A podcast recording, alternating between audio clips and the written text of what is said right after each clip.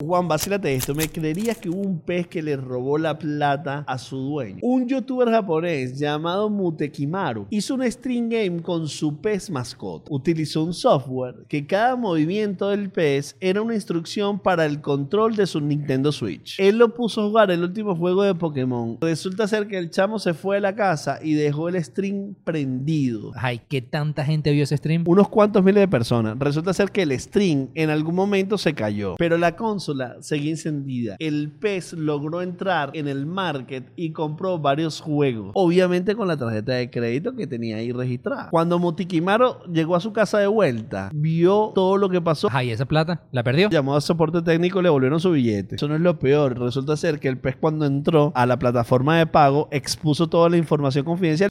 menos mal pana que yo no vivo con ese miedo. ¿Por qué? ¿No tienes ningún pez que te robe plata? Obviamente no. Y si me roban una tarjeta de crédito, eso debe tener como para comprar un café.